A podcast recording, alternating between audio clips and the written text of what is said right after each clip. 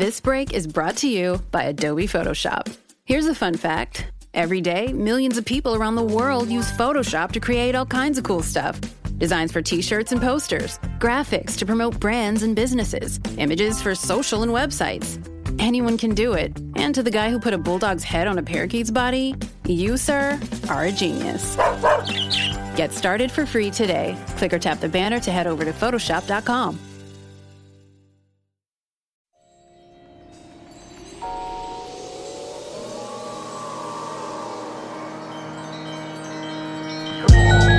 Vi er jo heller ikke de samme mennesker, som før vi fik børn. Noget, der, noget der er så stort, bliver jo også skældsættende for, hvem man er og hvordan man er. Og, sådan, og det er okay.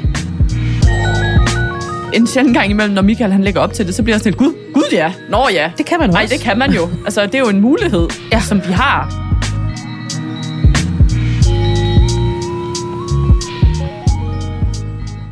Velkommen til MomKind podcast. I dag der skal vi tale om, hvad der sker med et parforhold, når det bliver beriget med børn. For er det sådan, at vi bliver ved med at drikke den samme tunge rødvin og have de samme dybe samtaler og knalde til højre og til venstre ved hinanden, når vi har fået børn?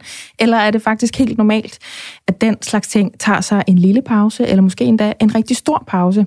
Vi har fået en øh, meget ærlig øh, og meget relaterbar besked fra en MomKind-mor, som vi vender i dag. Og vi vinder det med Christina Sander, Ane Høgsberg og psykolog Rosa Ølgaard. Velkommen til jer tre. Mange tak. tak. Øhm, Christina, Ja. mor til Marlon på 3,5 og tvillingerne Calvin og Uma på 11 måneder. Mm-hmm. Journalist på alder og øh, en morstatus. Jamen, øhm, det er jo meget, øhm, meget til stedeværende i mit liv lige nu, at øh, de der tvillinger er 11 måneder og skal til at starte i vuggestue. Vi begynder indkøring her om et par dage, og øh, det har jeg det faktisk meget anderledes med den her gang, end da vi startede indkøring med vores første søn. Ja. Jeg synes, det er sværere den her gang. Jeg har meget sværere ved at give slip. Jeg har meget sværere ved at se meningen med, at de skal sidde dernede, mens jeg skal sidde ved et eller andet skrivebord. Mm. Og der skal fandme godt nok være noget mening i det arbejdsliv, jeg skal ud til, for det her, det giver mening. Så det, det går jeg lidt og kæmper med. Altså, øhm, ja. Med den sidenote, at jeg heller ikke gider at hjemmepasse, fordi den har jeg også, det forslag har jeg også fået øh, lidt, lidt gange nu, og, og det gider jeg, det kan jeg heller ikke se mig selv gøre. Nej. Så jeg skal lige finde ud af, hvordan vi lander i det her på en god og rar måde for alle. Jeg håber jo virkelig, at de kommer til at elske den der vuggestue, fordi så kan jeg lidt bedre se meningen med det. Men, øhm, Der er sådan lidt, der er lidt overvejelse om det der, jeg tror, det bliver kaldt adskillelseskultur, hvis nok. Ja. Ja. Og det lyder som om, det kunne ende med noget deltid. Nej, måske. Måske. Øhm, ja, og, og det kommer jo også helt lavpraktisk til udtryk ved, at vi jo bare har brug for noget mere fleksibilitet. Vi er flyttet ja. ud af byen, og jeg arbejder stadig inde i byen, og har over en halv times transporttid hver vej. Og vi skal lige finde ud af, når børn bliver syge, hvor tit gør de det, når der er tre. Og... Undskyld. Kom med det. Undskyld. Det går. Ej, jeg prøvede virkelig at undertrykke, men det kan man ikke, for så, så eksploderer jeg. Så eksploderer ja. dit hoved jo. Ja. Undskyld.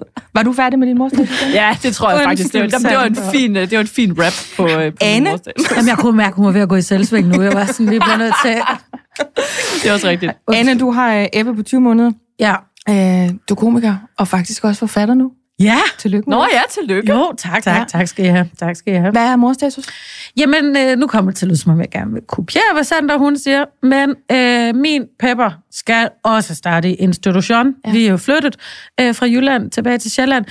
Så har der været lang sommerferie, og det kan være svært at få plads, og bla bla bla. Så han skal også starte nu her inden for øh, de næste par dage. Så det er også det, jeg tænker lidt over. Jeg håber, jeg, jeg, øh, jeg er der, hvor du var med Marlon, mm. at jeg glæder mig til, at han skal afsted. Det bliver godt for ham, han skal afsted. Det bliver godt for mig, han skal afsted. Alt muligt. For jeg kan sgu mærke, her over sommeren, så er vi gået sådan lidt i symbiose. Ja. Og det er jo på mange måder rigtig dejligt, men det betyder også, at øh, hverken øh, Lasse eller min mor eller nogen andre kan ligesom tage over og hjælpe, hvis jeg er også i huset, hvor Ebbe er. Mm. Så vi, vi sidder meget sammen ved hoften lige nu, så jeg glæder mig sådan til, at, at han skal ud og være sammen med nogle øh, andre mennesker på hans egen alder og opleve en masse ting, som jeg ikke sådan rigtig kan give ham derhjemme. Ja. 100. Kæmpe relation på den der. Ja. Mm. Rosa, du er mor til Eva på 3,5, og så er du altså psykolog med speciale i kriser i familien. Mm-hmm. Øh, og det er jo derfor, du er med her. Hvad er mors status? Øh, Eva har smidt blæn. Tillykke! Ej. Og det er overvejende gået øh, rigtig godt. Ja. Bortset fra, da vi var i sommerhus i Hedebølge. Og der ligesom er, kender I den der øh, biblioteksstilheden? Ja. Hvor man skal være sådan, nu, Den er farlig. Der, der sker et eller andet derude. Mm. Vi sidder og spiser aftensmad, hun har forladt bordet. Jeg går ud til hende. der er for stille. Der er alt for stille. Ja. I forhold til, at hun ikke nynner, der bliver ikke sagt noget, jeg kan ikke se hende. Ja. Jeg kommer ud, og så har hun bare valgt et af, hvad jeg kan forestille mig, er et af de værste steder at eksperimentere med, hvor man kan lave lort hen. Hvor har hun bøllet henne? Ned mellem terrassebrædderne. Nej. At, var det et lejet sommerhus? Det var vores sommerhus med relativt ny terrasse på. Oh. Og ned i, min far har lige bygget en kæmpe skydedør i glas. Ned i ligesom Som rillerne. kører ned i der. Ned i rillerne. Og Hun bare, og det var hedebølge. Ej, jeg synes faktisk, det er imponerende. Og man kunne ligesom ikke få det op fra nede mellem terrassebrædderne. Er hun, altså kan hun have et horn i siden på jer, så hun sådan har pøllet der med vilje og tænkt, så kan I fandme tage den i gamle idiot. Altså, Eller, hun synes, det var hysterisk morsomt. Og min Okay. mand var sådan, så, altså så længe hun ikke har lukket den der skydedør, fordi så måtte vi jo sælge huset. Men det kan I ikke nu. Kan vi Ej, nu er bare- det sagt højt, det er lorte, lorte sommerhus. Der er lort imellem gulvbrædderne. derude. Men hvad så? Det Skal I så have brækket den op? ikke? Ja, selvfølgelig. Skydedøren. Skydedøren. Mm. Det er sjovt. Skal I så have brækket den terrasse op, eller hvad? Nej, jeg gik bare mok med sæbevand og har ikke fortalt noget til mine forældre. Okay. Ja, så, det, Så, den så bliver de hører ikke væk. den her. Så de hører ikke den her podcast? Nej. Så det okay. er morstatus. Ja, det er morstatus. Udover det er det gået fint med at smide den der blæ. Ja, jamen det er jo sådan noget, vi skal til at kigge ind i. Ja, hvad er din det i mors corona. status? Ja, men min mors status, den er sådan lidt... Og jeg, jeg kan mærke, at jeg skal lige have fat i tøjlerne, fordi det var sådan lidt en lortemorgen. Det var den der aflevering, hvor at, øhm, at vi har haft det så dejligt sammen de sidste par dage, at Elle måske også sad lidt på hoften af mig, ligesom du sagde, Anne. Ja. Øhm, og så ville hun sgu ikke lige afleveres. Så det blev det der med, at jeg til sidst altså sådan smider alt, hvad jeg har i hænderne, og at krænge jak- jakken af mig, fordi hun, hun bliver ved med at være op til mig, og jeg bærer på blæer og skiftetøj i den ene hånd, og får det så varmt, og sådan til sidst må blive sur på hende og sige, nu er du altså nødt til at gå selv. Jeg kan, jeg kan ikke bære dig, eller det går ikke. Og hun vil ikke med ind, og da vi så endelig får åbnet døren ind til dagplejemoren, så vil hun ikke aflevere, så det ender med det der, jeg ved ikke, om jeg prøvede det, men hun skal sådan vristes ud af mine arme, imens hun græder, og græder snot, og så skal jeg vinke til hende ind ad køkkenvinduet, fordi jeg er simpelthen nødt til at køre på arbejde. Og lad som om, at alting er helt okay. Og... Og så går der jo 30 sekunder, og så har jeg den der dagplejemor, som godt ved, at jeg sidder med hjertebanken ude i bilen, så hun sender mig et billede af, at så sidder mit barn allerede og smiler og griner i en gynge og er glad. Ja. Fordi hun er dagplejemor den gamle skole. Hun er sådan en, der bare siger, ja, jamen det er jo dig, der gør det. Du skal jo bare se at komme ud af vagten, så er det her overstået. Og jeg får det som om, mit hjerte bliver revet i tusind stykker, når jeg skal gøre det der ved hende. Og jeg begynder at tænke lidt af de der tanker, som du også fortalte om, Sander. Med sådan, hvorfor er det, jeg gør det her? Mm. Altså, hvorfor skal du være hernede? Og så sætter jeg mig ind i min bil, og så kører jeg en time væk fra, hvor du er. Hvorfor tager jeg dig ikke bare med hjem igen? Eller sådan, gør man ikke det, hvis man har et barn, der er så ulykkeligt? Eller... Jeg, jeg kunne slet ikke lige finde ud af det der. Øhm, og så fik jeg jo det der billede, og så blev det fint nok. Men det blev bare sådan en, det blev bare en nederen start, ikke? Altså, jeg har haft så mange af sådan nogle der afleveringer, og jeg tror også, det er derfor, jeg har det så ambivalent med vuggestuen den her gang, fordi jeg, jeg var slet ikke opmærksom på det der, dengang vi sendte Martin i vuggestue. Nej. Det var bare sådan, "Nå, hej hej, det er jo super duper, så kan du blive passet dernede. Øh, indtil at jeg stort set hver eneste gang, jeg afleverer Marlon stadigvæk nu, bliver han ked af det. Så jeg, jeg er bare ikke, jeg er ikke så god institutionsmor. Jeg lader Michael om at gøre det. Vi havde sådan en seks ugers indkøring, da vi var i Aarhus, hvor jeg hver dag sad med Ebbe nede i vuggestuen i seks uger. En halv time, hvor han bare græd og græd Ja. og græd og græd og okay. græd, indtil Lasse afleverede én gang. Ja. Og så var det det. Men det føltes sådan- nemlig sådan unaturligt. Ja. Altså sådan, og jeg, kan, jeg er jo stor fortaler for institutionslivet, og det der med, at børn skal lære at være i nogle fællesskaber, om det så er en dagpleje eller en vuggestue, eller hvor det er henne. same egentlig. Jeg synes, det er helt fantastisk. Ja, ja. Men, jeg kan, jeg, jeg, men det der med at aflevere sit barn, hvor man netop er nødt til at flytte dem fysisk fra en, ja. og give dem til en, og, Og så alle gå. og, Ja. og man bare sidder og tænker, jeg håber, at, at han ved, at jeg elsker ham. Altså bare han ved, at jeg elsker ham. Bare han ikke tror, at jeg forlader ham nu, og aldrig kommer tilbage. Og, ej, fuck Ja. Jamen, jeg, jeg kan få det sådan helt, bliver det her noget, vi skal dele med, når du bliver 25, ja. og jeg skal betale nogle psykologtimer for dig, fordi du er blevet vristet, grædende og skrigende ud af, af mine arme. Ja. Men, Øhm. men jeg tænker bare, der er så stor forskel på, hvad er det for en gråd? Er det en gråd, hvor barnet er helt vildt utrygt, jeg har ikke lyst til at være, eller er det sådan en gråd af, jeg protesterer på, at du går, for jeg vil helst have, at du blev? Ja. Og, det, og den sidste gråd, synes jeg bare virkelig, vi skal huske at give vores børn lov til. ja. Mm. Og synes, det ville være federe, hvis Men vi det- blev. det må- Men der er stor forskel på, og så være vildt utryg. Her tør jeg ikke være. Jeg Ja. er bange for, at du kommer tilbage igen. Kommer der nogensinde at Men så, så er det den sidste gråd, det må det være, fordi hun elsker den dagpleje. Mm. Og det er jo også derfor, jeg kunne aldrig finde på, hvis det var sådan, her er en gæstedagplejer i et hus, du aldrig har været før, farvel. Nej, nej. Altså, det kunne jeg jo ikke finde på, vel, men... Og hun kan jo ikke finde ud af at sige med ord. Jeg synes, det ville være federe at blive hjemme med dig, fordi du er dejlig. Og vi har sådan også en okay fedt. weekend. Og, Ja, ja, præcis. Præcis. Ja, så det var, det var moms sta- status. Ja, skal vi ikke bare gå i gang, tror jeg? Jo. Mm, jo. Det her, det er uh, Momkind podcast. Jeg hedder Majbrit Maria Lundgaard.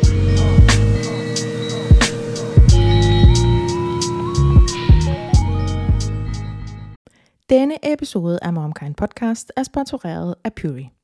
Og jeg har jo tidligere fortalt om, hvordan jeg er blevet glad for deres vitaminer. Men nu har jeg lyst til at dele, at jeg også er blevet glad for deres kollagen. Jeg blander faktisk deres CP1, som er testet ren kollagen, og CP3 Beauty. CP3 indeholder nemlig zink og biotin, der blandt andet bidrager til at vedligeholde normal hud, og jeg oplever faktisk, at jeg både får mindre tør hud og færre revnede fingerspidser, når jeg tager det her.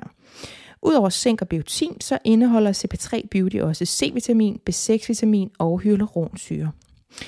Puris produkter er testet for renhed og kvalitet, herunder uønskede stoffer som tungmetaller, pesticider og lignende, og du kan selv se testresultaterne, hvis du scanner QR-koden på bagsiden af deres produkter. Har du lyst til at prøve deres kollagen eller nogle af deres andre produkter, så kan du bruge koden MOMKIND30, når du tegner abonnement. Så får du 30% rabat på de første tre leveringer, og altså på produkter til tre måneder. Jeg har fået den her besked fra en øh, anonym mor. Ikke desto mindre så er den god og ærlig, så I får den. Kære skønne MomKind-panel. Jeg gad godt, at I drøftede emnet parforhold efter børn. Jeg føler mig så ensom i at have et parforhold, der virkelig skrænter. Vi går til parterapi, vi har gjort det længe, og vi er begge fornuftige og engagerede mennesker, som vil vores børn og hinanden det bedste. Men vi er så forskellige, og forskellighederne kommer virkelig til udtryk i vores måder at opdrage på. Det kan give mange små og store skænderier. Samtidig er vi et sted, hvor vi har fået to børn på halvandet år, og vi har ikke haft mulighed for at tage ud på dates uden børn. Og om aftenen, når ungerne sover, falder vi selv i søvn. Vi har så godt som ingen kærestetid, og det er egentlig okay for os, for sådan er det i en periode. Men jeg kan seriøst ikke huske, hvornår jeg sidst har kysset min kæreste eller kigget ham ægte i øjnene og haft en nærværende samtale. Når vi endelig har sex, føles det mekanisk og unaturligt. Jeg føler, at vi er venner frem for kærester. Det er som nævnt okay for os, for jeg tror, at det vil blive anderledes, når børnene bliver større. Men det kan føles meget ensomt, når det virker som om, at andre formår både at være en succesfuld familie og samtidig have et succesfuldt parforhold med nærværende samtaler, kærestetid og god sex. Jeg føler, det er meget tabuiseret at have et fucking skræntende parforhold. Det vil være så rart at høre nogle andre sige, at deres parforhold heller ikke består af rødvin, sex og lange samtaler, når børnene sover. Og at man ikke kan huske, hvornår man sidst kyssede eller havde dyrisk sex. Tak for jer. Kærlig hilsen fra mig. Ja, yeah. Mama. Marmersen. Øhm, skal vi starte over ved dig, Christina? Det kan vi godt. Jeg synes jo, det er øhm, meget sigende, at sådan en besked kommer anonymt. Ja. Fordi jeg føler det der med øh, netop at have et, øh, et parforhold, som øh, ikke blomstrer, det er et af de sidste glansbilleder, vi på en eller anden måde ikke har formået at gøre op med endnu. Øh, jeg synes jo, vi ser jo alle mulige modbølger til øh, de tynde modeller, og smuk hud, og perfekt moderskab, og så videre, så videre, så videre. Der er rigtig mange modbølger, modtendenser, som ligesom prøver at sige, prøv lige at se her, sådan her kan det altså også se ud, og vi behøver ikke alle sammen at passe ind i den her perfekte formel. Men det skræntende parforhold, eller når man skændes derhjemme, eller man skændes foran børnene, eller man ikke er lige øh, øh, fordelt omkring opgaverne, og alle de der forskellige ting, det, det øh, har vi svært ved at gøre op med, jo selvfølgelig også fordi der er en anden part. Der er jo kæresten, mm. som på en eller anden måde, øh, i det her tilfælde med den anonyme besked, jo også skulle være med på, at det blev taget op og delt og sådan noget. Og han stiller sig også lidt til offentlig skue, ikke? Ja. Men, øh, men jeg synes, det er ærgerligt, fordi jeg tror, det er meget mere udbredt, end vi måske... Øh, jeg tror, der er rigtig mange, øh, det synes jeg i hvert fald, når jeg snakker om, om det her i mine sådan, mødergrupper og tætte venindeskaber, at det er super udbredt, at man skrænter lidt i årene med små børn. Og jeg har sagt fra starten hjemme hos os, at øh, det er ikke i de her år, at vi skal regne med, at vores parforhold det blomstrer. Det skal sådan set bare overleve. Ja. Fordi alt andet blomstrer lige nu. Altså vores børn blomstrer. Øh, og det er jo bare det, der er vigtigt lige nu. Og så kan parforholdet blomstre senere. Mm. Men jeg skal da være den første til at sende noget genkendelse afsted. Altså, vi har fandme heller ikke lange, dybe samtaler. De samtaler, vi har, der er vi typisk mega uenige om et eller andet. Og så stopper de, fordi jeg synes, han er en idiot, eller jeg er en idiot, eller det er vi formentlig begge to. Ikke? Mm. Øh, men, men, men vi bliver sammen, fordi jeg kan tydeligt huske, hvorfor vi er sammen. Ja. Og det tror jeg, det er det, man skal vende tilbage til. Og så lad os tage det op igen, når vi har sovet en hel nat i et år, og børnene de kan klare sig selv i nogle timer om dagen, og vi ikke er... Øh...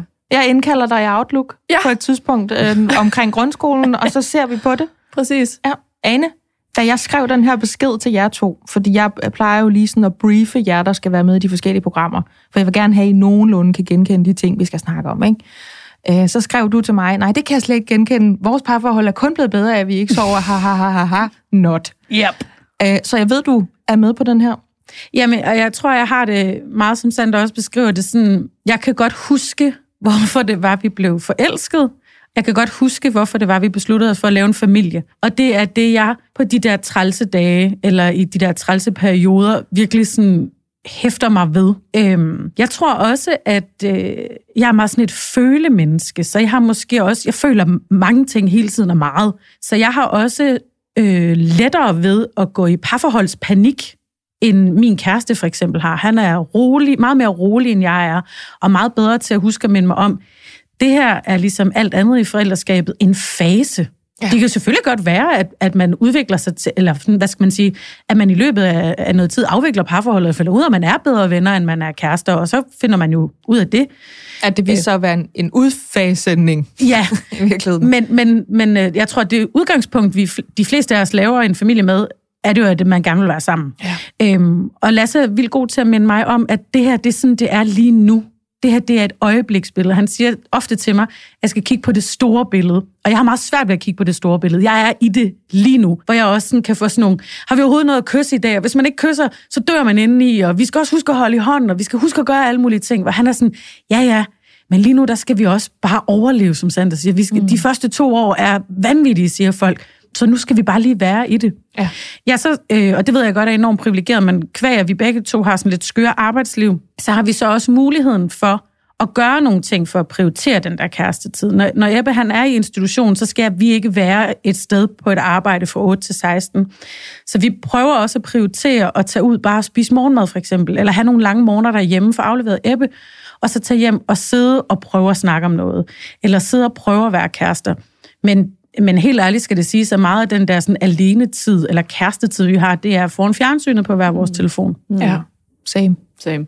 same. Og, og det, det prøver jeg at tillade mig selv at være i, at det er okay. Og jeg tror rigtig meget, at det har noget at gøre med, som, som Sandra også siger, at det er sådan det sidste store tabu i forældreskabet eller i moderskabet, det her så jeg har heller ikke en oplevelse af, at alle andre sidder på deres telefon i hver deres ende af sofaen. Jeg har en oplevelse af, at alle går på dates, og alle hygger sig, og alle snakker, og alle boller og alt muligt. Mm.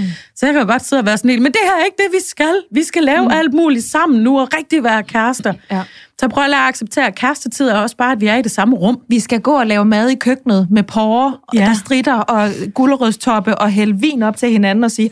og danse. og, Han skal komme ja. hen og give mig en sving op midt i kødsovsen. Ja, ja præcis. Og, sådan. og ungerne passer sig selv måske. Men, men det er ikke... Jeg får sådan et billede ind i hovedet af, har I prøvet det der med at sidde på en restaurant, og så sad der nogen ved bordet ved siden af, ja. mm. som gennemførte et helt måltid uden at sige et ord til hinanden, ikke? Jo, og man sidder og tænker, det bliver aldrig os. Og så hvem, blev... hvem kan ikke snakke med hinanden, Præcis. når de? Og så blev det, så blev det en selv. Ja. Og det kunne sagtens være, at det så lidt anderledes ud udefra, end hvordan det blev oplevet, fordi i virkeligheden var man bare glad for, at man fik noget varm mad, eller der var nogen, der ikke hæv i en, eller ja. det var faktisk dejligt at være afsted, fordi guess what? Vi har begge to vasket os under armene, inden vi tog afsted. Hu, hej.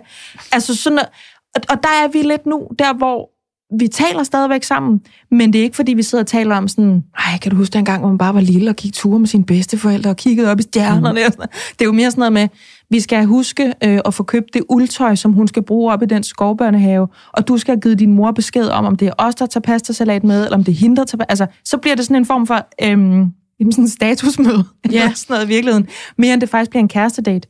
Men jeg tror også, der kan være risiko for, at fordi at, at man er så travl, når man har små børn, og fordi at det som oftest er, at der er en, der er hjemme og passer børn, og en, der er på arbejde. Så man har, ikke, man har heller ikke tid til at have de der gode, dybe samtaler. Så meget kommunikation bliver sådan noget konflikt, fordi mm. det, at, så er der en, der, en af forældrene, der er gået hjemme en hel dag, og der er sket en masse ting, som skal konflikthåndteres, eller som skal, skal arbejdes med på en eller anden måde. Så kommer der en anden forælder hjem fra arbejde, og så så fordi at tiden er knap, og lige om lidt er der nogen, der skal i bad, og lige om lidt skal nogen puttes og alt muligt, mm. så bliver meget kommunikation sådan noget, har du husket at, og i morgen skal vi det her, og mm. i forhold til det her, og den måde, du gør det der på, og sådan noget.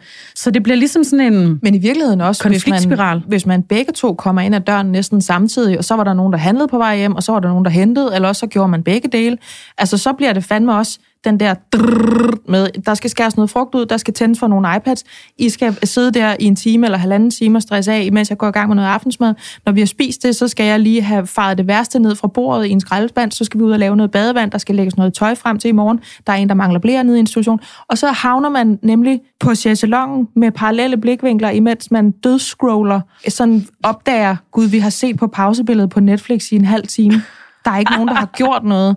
Og når jeg for eksempel skriver sådan noget på Instagram, øh, så vælter det ind med likes og genkendelighed. Mm. Så jeg går faktisk rundt med en følelse af, at det er helt normalt. Og jeg tror også, det er derfor, at alt imens jeg kunne genkende den besked, som jeg fik her af den anonyme mor, så havde jeg slet ikke den der stress i det. Jeg synes mere, det var sådan noget, ja, er det ikke fantastisk, at vi er i den del af livet, hvor at jeg kan bare sidde med bare patter og spise et helt måltid, fordi det er bare varmt, eller det er bare lige meget, eller...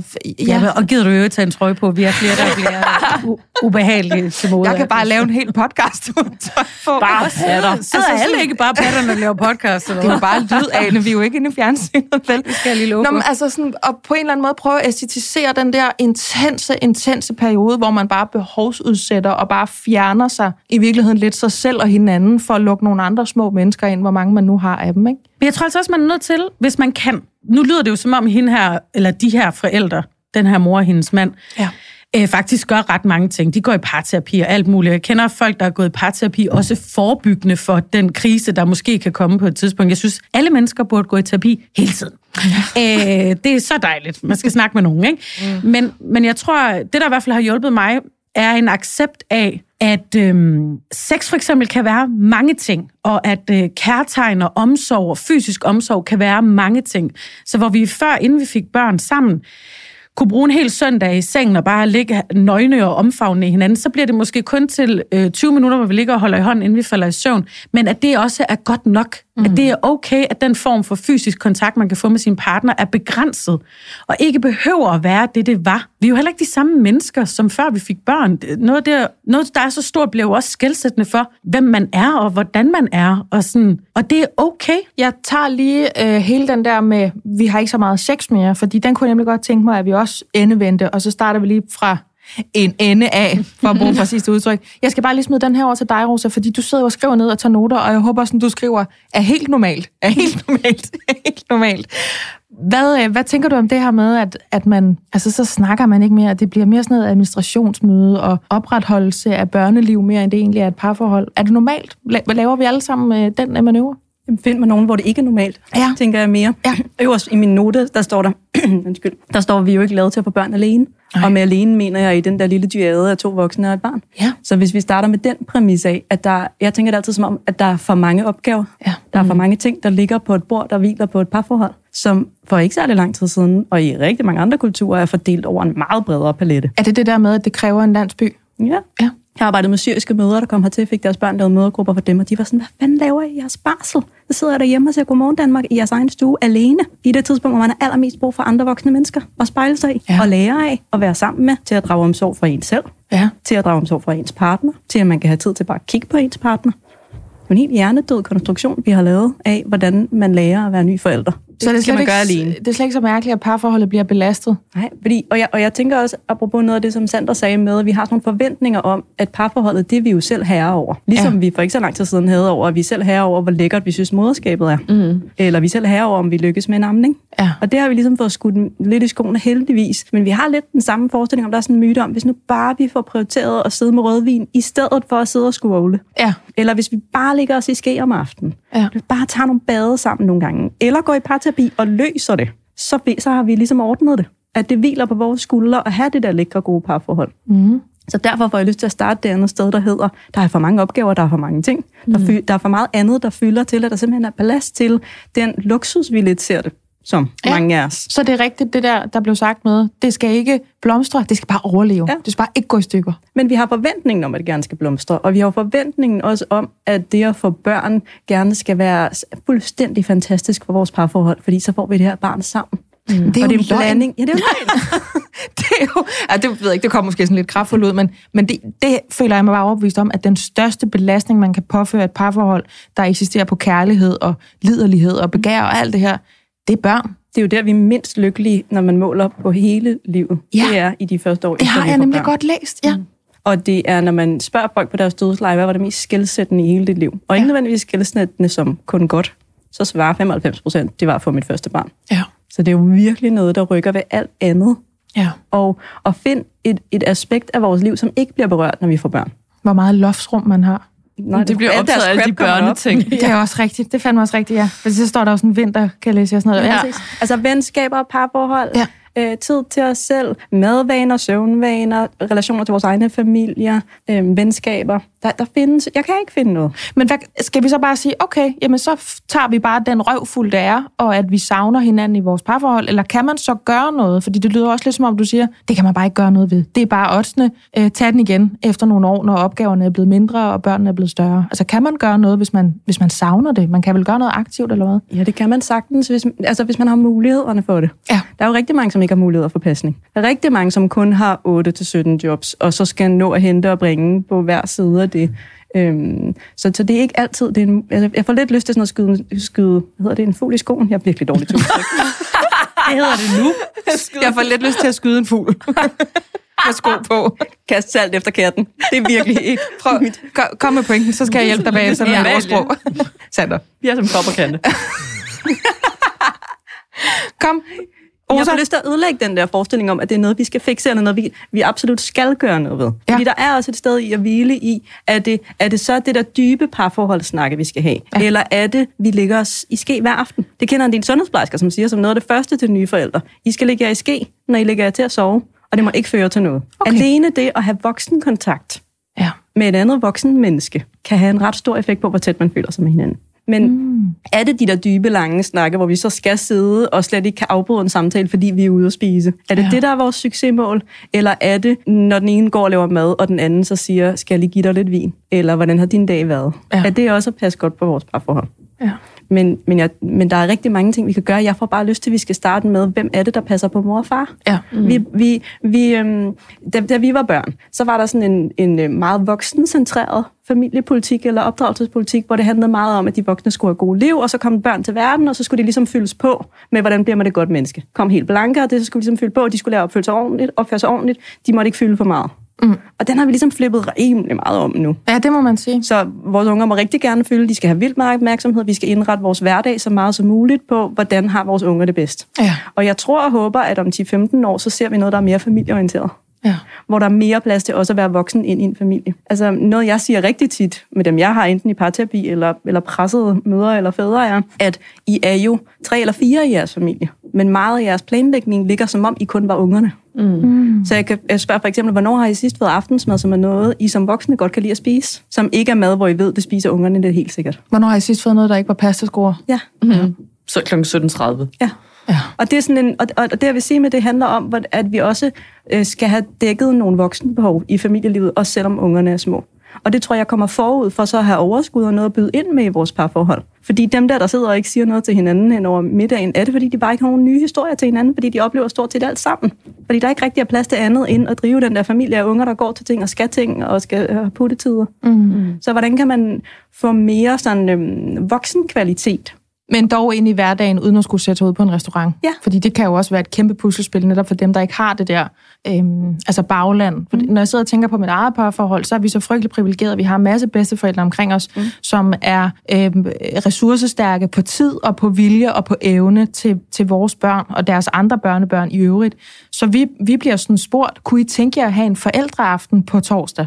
Altså det er vi vidderligt blevet spurgt om i, altså for denne her uge. Ikke? Det bliver jeg mere og mere klar over. Det er ekstremt privilegeret. Mm. Og sådan næsten kunne sige, jamen vi, vi ved næsten ikke, hvad vi skal bruge den på. Eller sådan, det kan vi ikke lige. Fordi nu sover hun også om natten. Og sådan, så, så, så der er virkelig noget der. Altså sådan helt konkret, hvis man skal pege på noget. Få aflastning. Mm. Altså planlægger, der er nogen, der kan passe jeres børn, hvis I savner den der rendyrkede voksentid. Fordi det tror jeg kan være en af de ting, der gør, at jeg synes, det er mindre dramatisk, at vi så ligger der med de parallelle blikvinkler og blandt selvslæggen med kun de dårlige lakridser tilbage og pauseskærmen på Netflix og dødsscroller på, på Instagram, uden at jeg får den der parforholdspanik, som jeg sagtens skal forstå, hvorfor man får, ikke? Men jeg tror også, at det er vigtigt, at man siger til sig selv, at det også er okay at savne, mm. at det var anderledes. Ja. Altså fordi, som, som Rosa siger, det der med, at det er så skældsættende for børn, så jeg, der er masser af ting fra mit i går så en gamle liv, jeg savner. Mm. Jeg savner også at kunne sidde på caféer, som bliver til byture sammen med mine veninder, og først komme hjem dagen efter. Jeg savner det da helt vildt meget. Jeg vil ikke bytte det for det, jeg har nu, mm. men jeg savner det, og jeg savner, at Lasse og jeg bare var kærester, og i de weekender, vi ikke havde Axel, så kunne vi bare blive i sengen hele weekenden. Det savner jeg da helt vildt, mm. men derfor vil jeg ikke bytte det med det, det er. Altså, og, og, og, og hvis man ligesom kan tillade sig selv at se sin partner som også noget andet end ens kæreste, men nu faren, i det her tilfælde faren til mit barn. Og den rolle i ham er jeg lige så glad for, som jeg var forelsket i, i ham, den der unge fyr, som bare var min kæreste. Ikke? Mm. Men jeg synes også, en ting, det er jo det der med at komme til en erkendelse af, at vores forhold er ikke det, som det var tidligere, og vi har ikke de samme dybe samtaler, vi har ikke spændende sex, og vi, altså i virkeligheden, så lever vi bare på sådan et, vi synkron eksisterer i det her hjemagtige, og vi Ja. laver, har faktisk ikke rigtig noget med hinanden at gøre i virkeligheden. Ja. Næste skridt, det er jo også at komme til erkendelsen af, okay, men konfliktniveauet er også højere. Vi er, har, har 100% flere ting lige pludselig at være uenige om. Vi har mange 100%, som du også siger, Rosa, 100% flere opgaver. Ja. Det var noget af det, som tog mig rigtig lang tid, dengang vi fik vores første søn, at erkende, at grunden til, at vi begge to føler os sygt overbelastet, og jeg føler, jeg laver mest, og Michael føler, han laver mest, og der er stadig ting, der ikke bliver gjort, det er jo fordi, med sådan et barn, så tilfører du bare jamen 150% flere opgaver til parforholdet. Så skal I løse det og det og det og det og det og det. Ja. Og jeg var sådan, okay, jeg er sygt overbebyrdet. Og Michael, han var sådan, jeg synes også, jeg laver ting hele tiden, og vi sad aldrig ned på vores røv. Mm. Og det er jo i virkeligheden også, fordi man kommer til den der erkendelse af, at der er bare så meget, der skal gøres. Der er så mange praktiske opgaver. Og vi kan være uenige om hver eneste af dem. Det er endnu flere ting, vi kan være uenige om. Og jeg synes jo, altså en ting er at ligge og dødscrolle. Noget andet, det er jo, når man fucking skændes. Mm. Ja. Altså, og du er pisse utilfreds med måden, den anden gør tingene på. Og jeg synes, du en, nogle gange er du en fucking dårlig far, og nogle gange er du en fucking dårlig kæreste, og nogle gange er du en fucking dårlig mand. Og jeg er sikkert også en dårlig kæreste nogle gange. Og så bliver jeg for diktatorisk, og jeg er for nazi omkring, hvordan de skal spise og hvor meget. Og jeg synes, Michael, han er alt for nazi omkring oprydningen. Det er det nu ligge, de skal jo i bad. Og så videre, og så videre, Ja, og så videre. ja. Det... så, så en ting, det er det der med, at vi bare sådan ikke har det blomstrende parforhold. Noget andet, det er jo at komme dertil og sige, okay, men jeg er fandme utilfreds med dig nogle gange. Jeg er virkelig, virkelig utilfreds. Men det er jo faktisk også det, hun skriver. Ja. Altså, at de opdrager meget forskelligt, og de har mange konflikter. Ja. Øh, og det kan jeg også genkende fra mig selv, fordi jeg tror nærmest ikke, jeg havde været uvenner med min mand, før at vores datter, hun var et år eller sådan noget. Det ved jeg også er sådan lidt særligt, men altså, han, han er sådan en bundemandssøn, han har ikke noget arousal-niveau, det er mig, der har alt temperamentet. Og så lige pludselig, så kunne jeg blive så ekstremt edderspændt rasende på ham, fordi jeg synes, han gjorde noget, der var farligt med vores datter, eller tog et valg omkring noget mad, eller gav hende lov til noget, jeg lige havde sagt nej til, eller sådan noget. Så var det ligesom, om jeg fandt et nyt rum i min vrede, eller i min skuffelseskapacitet, eller sådan noget, mm-hmm. som kunne gå ud over ham. Så det er du fuldstændig ret i, Sandra. Vi skal have vendt den der vrede, og så slutter vi i enden, så slutter vi med det der øh, sex noget der. Du bød ind med noget før, Rosa, da, da Sandra hun begyndte at snakke om det her med, at man kan også bare være fucking utilfreds med hinanden og blive så sindssygt uvenner i ens forældremarkerskab. Tal med os om, øh, om det. Jamen det er fordi, mm, vi snakker om det der med, at der er kommet mange flere opgaver, men det der er forskellen er jo også, at opgaverne er jo fællesopgaver lige pludselig. Hvor før var rigtig, var rigtig meget af det, det var jo opgaver, som vi ligesom kunne sige, men så det må du da selv ligge og rode med. Jeg spiser sushi, så kan du bare hente noget til dig. Vi behøver ikke at være enige om, at vi skal have spist til aftensmad i dag. Men lige pludselig skal vi til at være enige om det, fordi det er noget, der gælder hele vores familie, det er noget, der også gælder vores børn. Og så har vi sådan en forventning om, at vi skal løse ting på de samme måder. Vi skal være enige i alting om, hvordan vi kører det, fordi det er vigtigt også for vores børn at se, at vi er enige. Hmm. Og det ligger enormt meget pres af, hvis, vi ikke, hvis det ikke har været før, har været vigtigt for os, at vi skulle nå til en enighed, fordi vi bare kunne lidt sejle vores egen sø Ja. og gøre, hvad der så passede os selv. Og have den frihed. Ja. Ja. Så det bliver både det med, at vi skal være enige, og det bliver også lidt en bundethed i, at vi skal nå til ende på et eller andet. Mm. Vi kan ikke bare lade den gå. Nej, for så er der nogle andre, der bærer konsekvenserne af, at vi ikke blev enige om, om den flyverdragt skulle vaskes nu eller i morgen. Ja. Ja. Men jeg synes også, som- som Sander siger, det der med, at så kan man ligge om aftenen op i sengen og tænke, har vi haft en samtale i dag, som ikke var en konflikt? Mm. Har vi egentlig bare sådan haft en rigtig samtale, hvor det ikke er mig, der siger, men vi kan ikke gøre det på den der mm. måde. Og ham, der siger, ved du hvad, nu skal du holde op, og nu gør vi det sådan her. Altså, har vi, har vi overhovedet snakket sammen, uden at skændes om et eller andet? Ja, eller har jeg på noget som helst tidspunkt i det her døgn ikke været super irriteret på dig? Ja, præcis. Og så er det jo, at, i hvert fald for mig selv, at så, så starter der sådan en, men er det ikke meningen, man skal være lykkelig i sit parforhold? Og ja.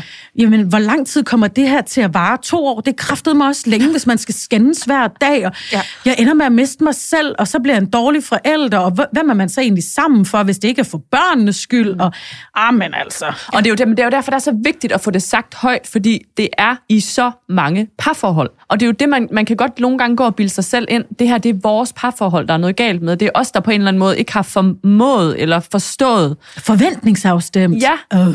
Jamen, hvor, hvorfor, har, hvorfor har vi af alle mennesker, hvorfor er vi så så uenige om det? Eller hvorfor kan du ikke bare, ligesom jeg så da, at øh, Peter ned fra vejen, han gik der, han kunne da godt tage alle tre, eller hvorfor kunne du ikke, og, altså, og så videre. Og så blomstrer vi os i det, vi får lov til at se fra mm. andres parforhold. Og det er i virkeligheden stadigvæk et glansbillede. Mm. Det er stadigvæk glansbilleder, vi viser af vores parforhold. Men det er sindssygt svært at sige højt, det der, synes jeg, sådan i mit uh, tidligere, jeg skulle til at sige, i andre parforhold, jeg har været i, hvor, hvor ting jo heller ikke er perfekte, for det er de aldrig. Der havde jeg sindssygt svært ved at sige det højt, for jeg var bange for, at der så var nogen, som ville blive... Øhm, Dømmer det. Ja, eller som sagde til mig, men hvorfor er du sammen med ham, hvis du synes, Ja. han er så træls? Ja, ja. Sådan, for, for, ja, det var egentlig også lidt for at beskytte ham og beskytte os, at jeg var sådan, Ja. ej, ikke, ikke fortælle alle de træls ting. Det kan jeg så godt genkende. Lige pludselig er der så nogen, der siger, "Men så skrid da, hvis du Ja. synes, han er så fucking irriterende. Ja. Og så står man der sådan, "Jamen, det er heller ikke det, jeg vil. Jeg har bare behov for at sige højt. Jeg synes, det er helt vildt svært at være kærester med på det her tidspunkt en anden mand, mm. øh, når tingene er på denne her måde. Ja. Også fordi, så skal man jo ud, så dagen efter har man jo fundet ud af det igen, og, og irritationen har lagt sig, så skal man rundt til veninderne igen og hive den hjem, ikke? Ja, sådan, er der ikke noget og sige, alligevel? at han er ikke en pekansjos alligevel, Ja, eller han det- er faktisk en god far i det her tilfælde. Ikke? Ja. Ja. Jeg, vil, jeg vil godt lige øh, spytte i kassen her, fordi vi har haft halvanden døgns tid her for nylig, hvor vi bare ikke sagde noget til hinanden. Det var rigtig hyggeligt hjemme hos os. Og det er sådan en, øhm, altså det er sådan en blanding af udmattelse og, og grund, bundirritation, at der er nogen hjemme hos os, som ikke er mig, der er stoppet med at spise sukker, og derfor bliver bare Det er heller ikke Elle. satan- det er heller ikke Elle. Nej, for helvede. Det, det er bare ren slikskål. Altså, øhm, det bliver sådan en, sådan en næsten sådan giftig stemning nogle gange. Øh, hvor jeg sådan tænker på, at vide, om andre kan være så næsten perfide på hinanden i momenter. Øh, så blev det så afbrudt af, at vi tog lidt i svømmehal. Og der, der opdager jeg så, at vi har fuldstændig forskellig holdning til, hvor frit hun kan bevæge sig rundt i vandet med vinger på dog. Og selvfølgelig i børnebassinet, hun kan bunde og alt det her. Men skal hun selv kravle op og ned af kanten? Skal hun selv gå hele vejen op i en rutsjebane? Skal hun selv sætte sig derop og rutsche ned i vandet og finde sine fødder igen nede på bunden der? Eller går man med hende? Rutscher man med hende? Venter man på hende? Der er vi meget, meget forskellige. Og der kunne jeg godt se på min mand, at han sådan til sidst var, hvis du bliver ved, så kan du lige så godt sige til mig, at jeg er farlig for hende hvor at jeg sådan kiggede på ham, og bare næsten sagde helt stille imellem de andre børn og forældre nede i kar, det der kar der, du er farlig for hende. Fordi det var sådan, jeg havde det, og ja. jeg sagde til ham ude i bilen, hun sad, I ved, børn, der har været i svømmehal, så får de en finstang, så sover de hele vejen hjem, ikke? Så hun sad deromme og boblede, og så sad jeg og sagde til ham, du er nødt til at forstå, hvis jeg oprigtigt føler, at det du gør, det du vælger, det er farligt for vores datter. Uanset hvor irriteret du bliver på mig, uanset hvor vred du bliver på mig, og jeg ikke bare kan lade være at blande mig i din måde at være far på lige nu. Hvis jeg har en følelse af, at hun er i fare, eller der kan ske noget, så kommer jeg aldrig til at skride. Så kommer jeg til at irritere dig gang på gang på gang på gang. Ja. Det skal du da nærmest bare være glad for, at jeg er så ihærdig i min måde at passe på hende på. Og det kunne han egentlig godt sådan komme med rundt og se var rigtigt, men det blev vi jo bare ikke enige af. Mm. Og det er sådan konstant, der er i vores forhold. Jeg har meget svært ved at give hende øhm, måske al den frihed, som hun faktisk fortjener, for, som, altså med hendes alder, øh, hvor jeg synes, min mand, han er sådan lige... Han nærmer sig noget frihed, der rammer sådan konfirmationsalderen eller et eller andet. Jeg synes, han er lidt for loose. Han synes, jeg er alt for tight, ikke? Og det er en konstant. Og inden vi skal snakke om sexroser, så kunne jeg faktisk godt tænke mig lige at skyde den over til dig, fordi du sagde jo før det her med, vi er jo nu i en situation, hvor vi skal blive enige om tingene. Vi har ikke haft børn før, vi har ikke skulle afstemme de her ting før. Man kan jo også få tanken, nej, vi vidste ikke, vi havde det sådan her med de forskellige ting, fordi vi har ikke haft et barn før på 1, 2, 3, 15 år, eller hvad sådan ved jeg. Så det er først nu, vi finder ud af, at vi er så forskellige. Når vi så er det, vi kan bare bruge mit eksempel her. Mm. Jeg ved jo ikke, hvad det er, den anonyme mor, hun mener med deres forskellighed i opdragelsen. Hvad fanden gør man så? Altså hvis man igen og igen dagligt eller ugentligt, eller hver gang man er i svømmehallen, er så bunduenige om, hvordan løser vi den her altså forældreopgave. virkelig, virkelig gerne Ja, det svar vil vi godt have nu, ja. Ja. Rosa. Hvordan, hvordan er man i det? Altså, hvordan går man i det mindste ikke amok? Hvordan får man fortalt sin mand, at det er mig, der har ret? Kom så, Rosa. Jeg tror, jeg sagde, vi tror, vi skal være enige. Ja. og, og det mener jeg virkelig.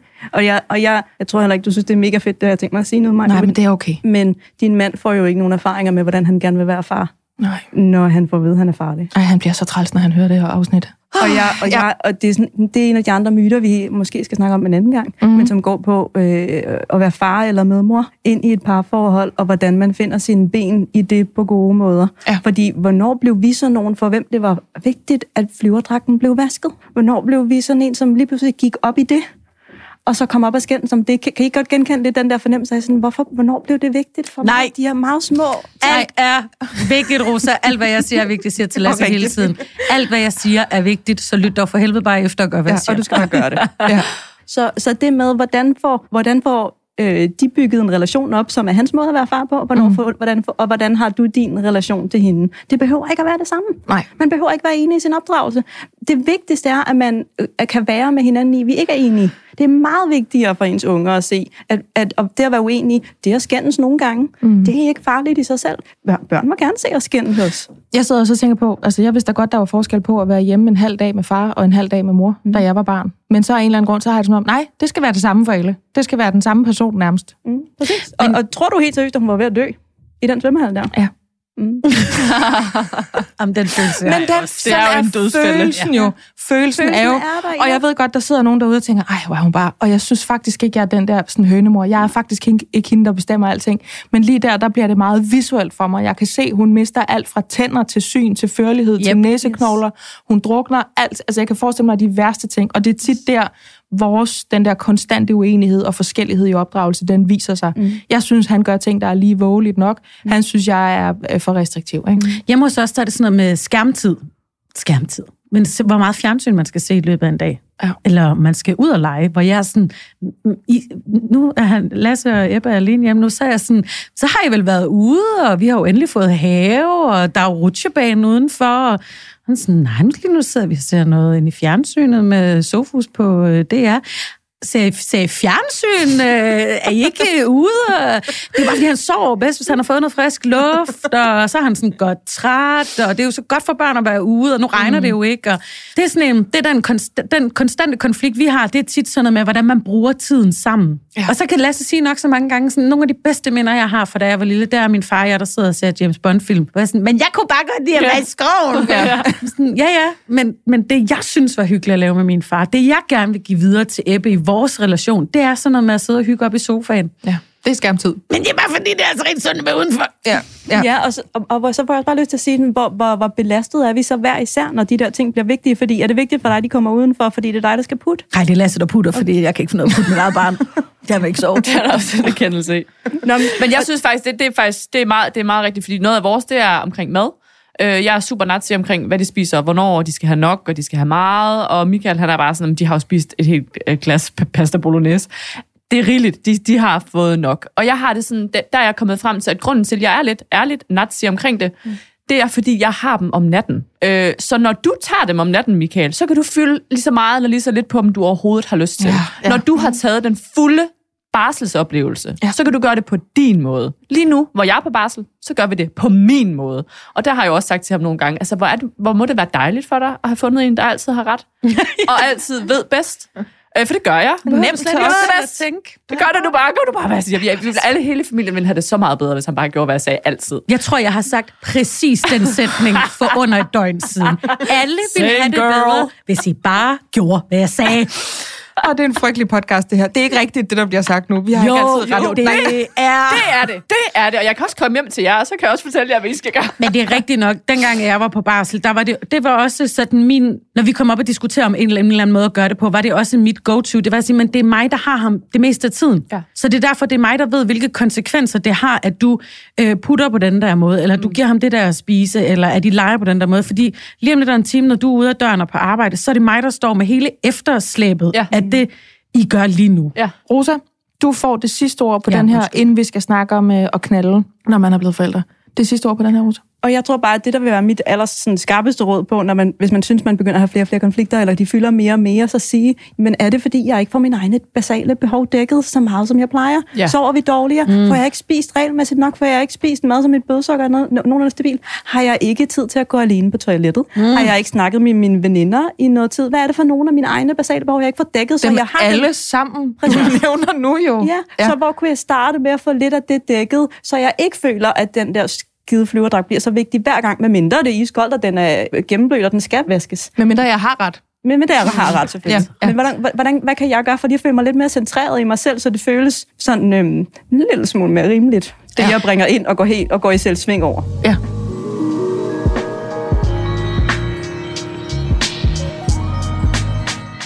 Hvem vil starte med at fortælle, helt ærligt, af os tre, hvor meget der egentlig bliver knaldet derhjemme, efter man har fået børn? Fordi vi sidder og snakker om, at det her det skal konkretiseres, det skal aftabuiseres, nu må det have lov at være normalt. Det er den sidste bastion inden for det her glansbillede, noget som Sander hun også snakkede om til at starte med. Øh, vi mangler, øhm, så nu skal vi have svisken på disken. Er det dig, øh, Anne? Hvor meget knaller I? Jamen, øh, kan jeg, er der en skala, eller er det sådan... Altså, for jeg tror ikke, jeg kan give dig det præcise antal bold, der har været de sidste 20 måneder. Nej. Men altså, jeg vil godt være ærlig at sige... jeg kan. jeg vil godt være ærlig at sige, at vi boller mindre, end vi gjorde før. Ja. Men nu sker der jo det, at jeg er velsignet med en yngre mand, øh, Ja. ja. yngre end mig selv. Han er både god til at bolle, men han er også glad for at bolle. Og jeg bliver gladere for at bolle, jo bedre han er til at bolle. Ja. Og, og, og jeg siger ikke, at gamle mænd boller dårligt. Jeg siger bare, at der er måske noget sådan ungdomsmod øh, mod i ham stadigvæk. Altså noget libido. Ja, og noget gå på mod, noget motivation. øh, en anden form for, det tror jeg sgu godt lige, vi kan det her. Og det bliver jeg, jeg er egentlig som udgangspunkt faktisk ikke et, et særligt seksuelt menneske. Øh, sådan, de perioder, jeg har været single, der har jeg kunne gå lang, lang, lang, lang tid uden at bolle overhovedet. Ja. Øh, jeg, er på den måde ikke så meget i kontakt med min egen øh, seksualitet og mine egne seksuelle drifter. Mm. Men fordi at jeg har en, en mand, der er så god til at bolle, så bliver jeg sådan lidt mere øh, i kontakt med det, og så har jeg lyst til at bolle mere. Så, så faktisk er bolleriet ikke det helt store problem hos os. Nej, men det er dog øh, ja, dalet det, lidt. Ja, det er, det, det er det. Der var jo, man kan sige, helt i starten er der nogle øh, fysiske ting, der gør, at øh, jeg ville ikke bolle, før vi havde været, jeg, vi havde, jeg havde været til den der 8 ugers undersøgelse, Ja. og er sikker på, at alting var, som det skulle være.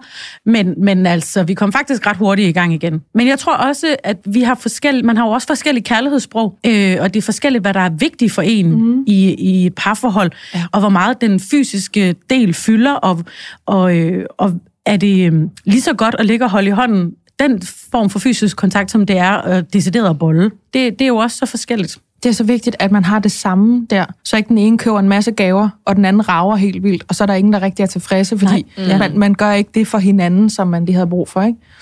Øhm, Sandra, du sagde, at du kunne godt nærmest sætte sådan en, en skala på Ja, men altså, jeg, kan, jeg tror, jeg kan nævne de øh, fem gange, det, eller hvor mange, nej, det er måske fem-seks gange siden tvillingerne blev født. Ja. Og de er jo som sagt øh, lidt over 11 måneder nu. Og øh, jeg synes jo noget af det mest irriterende, man kan få at vide som nybagt mor, det er, øh, I skal til at have gang i jeres samliv igen. Ja. Og der må jeg bare sige, det er altså ikke nødvendigt for et velfungerende parforhold, at man knipper. Det er sådan endnu en, et lille fin pres, man kan lægge på den nybagte mor, og det er også ærligt talt et nybagte parforhold, som lige skal lande igen efter børn eller barn, eller hvor mange der nu kommer. Mm. Øhm, at I skal faktisk også bolle. Jeg blev rigtig glad efter vores øh, første søn, da jeg ligesom erfarede, at vores parforhold har det glimrende fantastisk, uden at vi boller særlig meget. Ja. Fordi for mig øhm, har min lyst simpelthen bare været fuldstændig forsvundet. Jeg skænker det ikke en tanke, mm. at vi kan have sex. Øh, en sjældent gang imellem, når Michael han lægger op til det, så bliver jeg sådan lidt, gud, gud ja, nå ja. Det kan man Nej, også. det kan man jo. Altså, det er jo en mulighed, ja. som vi har. Det gjorde vi helt vildt meget engang. En sjældent gang imellem har vi muligheden nu, men, men så vælger jeg simpelthen at gøre noget andet. Eller det, det, jeg, jeg, jeg er slet ikke lige i de baner lige nu. Nej. Og jeg har faktisk tænkt meget over, er jeg et aseksuelt menneske? Nej, det er jeg ikke, for det var jeg ikke før. Så hvad er det nu, der, der er sket? Og jeg tror, det jeg er kommet frem til, det er, at min lyst faktisk ofte i mit sådan, tidligere liv er opstået øh, i, i, i kedsomhed. Altså når jeg keder mig. Ja. Når vi ikke har noget at lave, hvis vi ligger i sengen en hel dag, eller hvis vi bare sådan har rørt rigtig meget ved hinanden, eller været i en rigtig god øh, kæresteperiode, så blomstrer den. Og så får jeg rigtig meget lyst. Og vi har haft, guderne skal vide, rigtig, rigtig, rigtig meget sex før vi fik børn. Og så kom der hele den der periode, hvor vi skulle øh, dyrke ægløsningssex. Ja. Og det ødelagde det lidt. Og så fik vi jo så et barn. Det ødelagde det også lidt. Og så skulle vi til at dyrke ægløsningssex, mens vi havde et lille barn. Det ødelagde det lidt mere. Og så fik vi jo så tre børn inden for tre år. Det dræbte det. Var dødsstødet. That'll do it. That'll do it. Så, så jeg tror bare igen, også for at bryde nogle af de der glansbilleder, at, at det, det har været befriende for mig at sige, det er så heller ikke noget, vi gør særlig meget lige nu. Og jeg er så heldigvis, øhm, fordi jeg kan forstå, at der er jo rigtig mange parforhold, som heller ikke har særlig meget sex i sig, men hvor manden er rigtig utilfreds med Ja, det. var jo nemlig det, jeg ville spørge om, det der med, det, det lyder som om, I er enige Ja. om, at altså, Anne og Lasse har egentlig ret meget sex, hurra, hurra. I har ikke så meget, men I er enige om, Ja. det er helt fint, Ja. hurra, hurra. Ja. Men det er jo, det er jo når, man, når der er en fra hver øh, hold, ja. eller hvad man skal sige, Ja. der er i det samme øh, parforhold. Men der skal, ikke? Michael han er så også lidt på det andet hold. Han, han vil gerne mere, men jeg tror dog, han, altså, han er sgu også træt.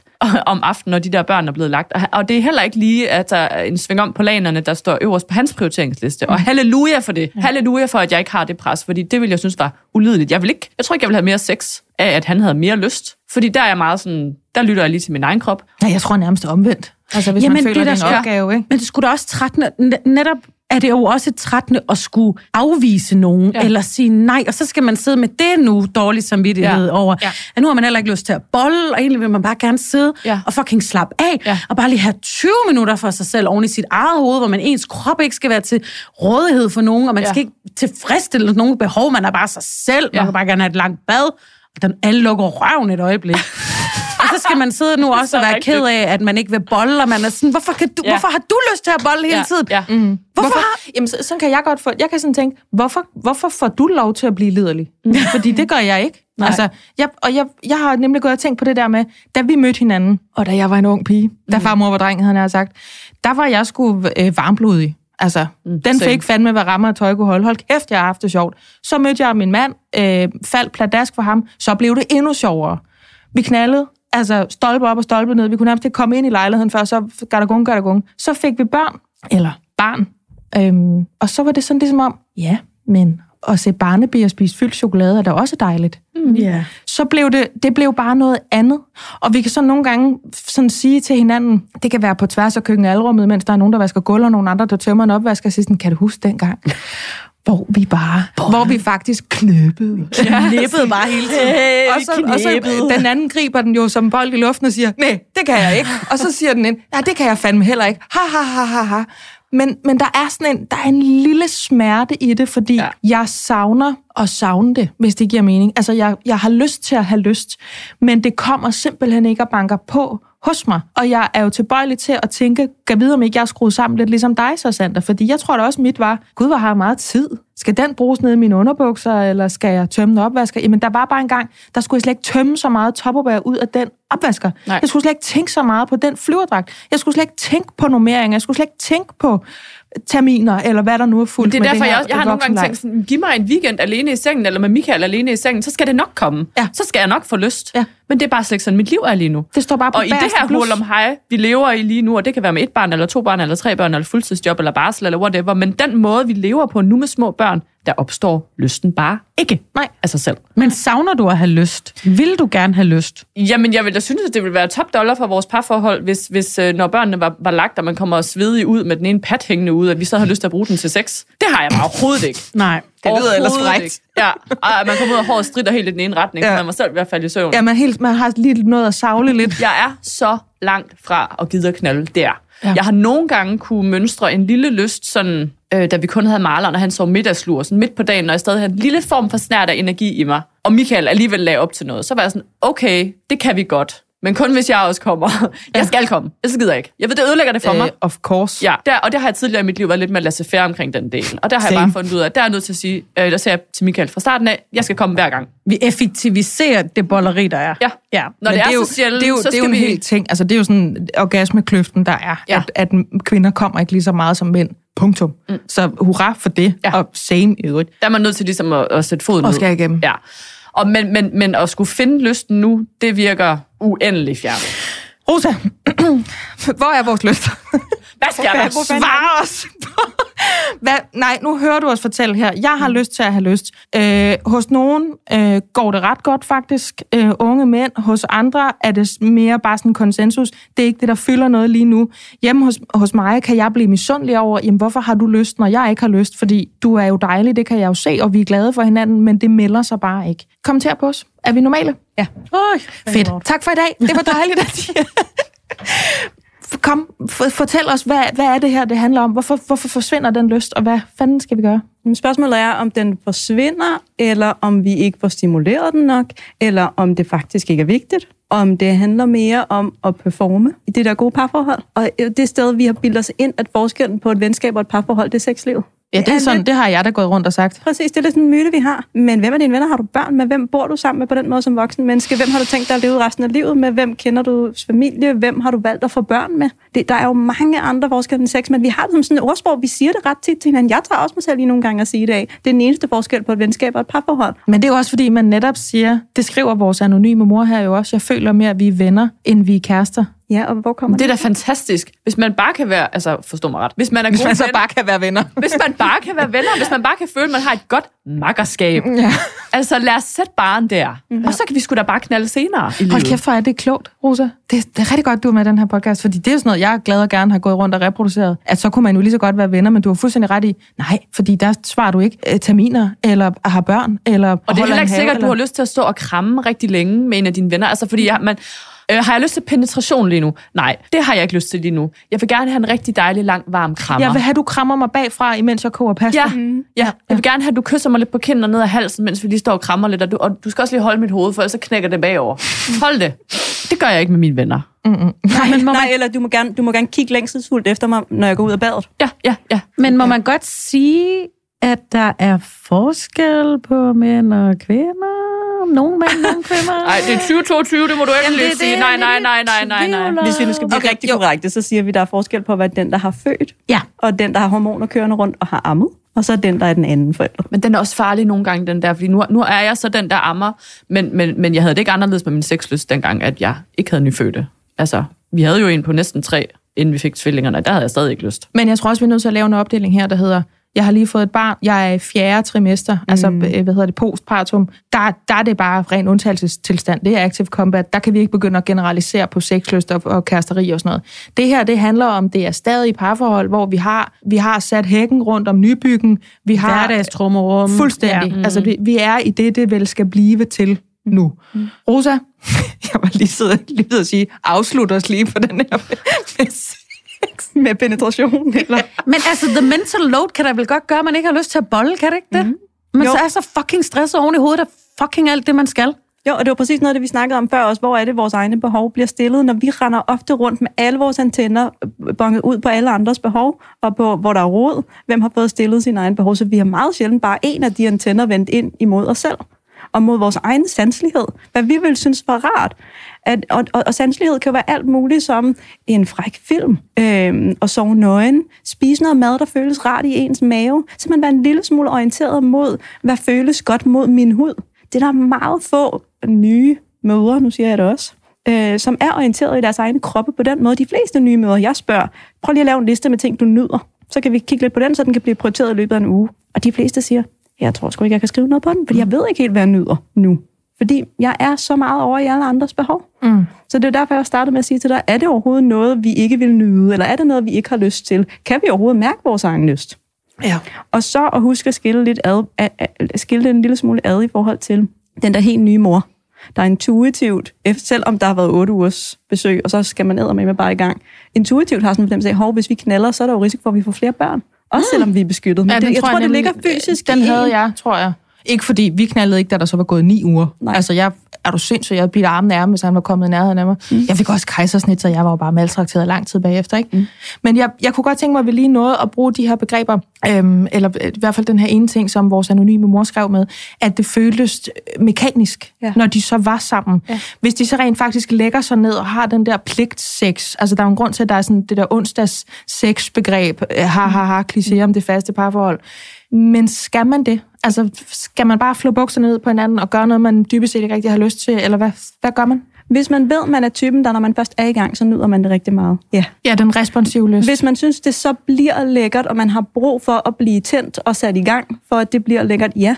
Men hvis det bliver for den der performende, for at vores parforhold skal være godt, for at min partner kan få sine behov stillet, så skal vi jo gøre det her. Ja. Så grænser det nogle gange en lille smule til overgreb. Ja, og hvad gør man så? Siger man så bare, jeg ved godt, vi er på øh, andet år af det her parforhold, øh, og du nærmest truer med at gå, og jeg kan se hver gang, jeg har bare været på toilettet, så har du været på Pornhub. Altså, hvad, hvad gør man så? Skal man, siger, bliver man så bare ved med at sige, at jeg har stadigvæk ikke lyst, så det skal vi stadigvæk ikke? Jamen, så kigger man lidt på ens egne behov i det hele taget, og så breder den lidt mere ud end til bare at handle om sex. Er der nogen, der passer godt på mig? Ja. Der er et smukt engelsk udtryk, der handler om mothering the mother. Ja, det er rigtigt. Så hvis der ikke er nogen, der passer på os som kvinder, som dem, der har den, mm, så er der ikke særlig meget mere at give af. Nej. Så igen får jeg lyst til at starte et andet sted, der går på, hvem stimulerer dig som det menneske, du er. Så du har en oplevelse af at være forankret i dine egne behov, og have noget at give af, og have en fornemmelse af, jeg synes, det her er frækt, jeg synes, det her er lækkert, det føles godt, mm. fordi det under jer alle at have den fornemmelse, når man er sammen. Og så husk sig selv på, og husk sin partner på at sige, vi har en tendens til at tænke, så bliver det sådan her resten af livet. Nu er vi jo bare sådan nogle, der har fået børn, og vores øh, honeymoon-fase er over, så nu er det slut. Ja. Og, så, og i stedet for at sige, lige nu er det sådan her. Du var lidt inde på det, Sandra, mm. men virkelig at minde hinanden om det. Det er en fase, det er som en fase, Anna også sagde. Og hurtigt kan det blive, du sagde det også lidt, og det lyder også lidt som det fra lytteren af, det kan hurtigt blive, hvis behov skal så stilles. Mm.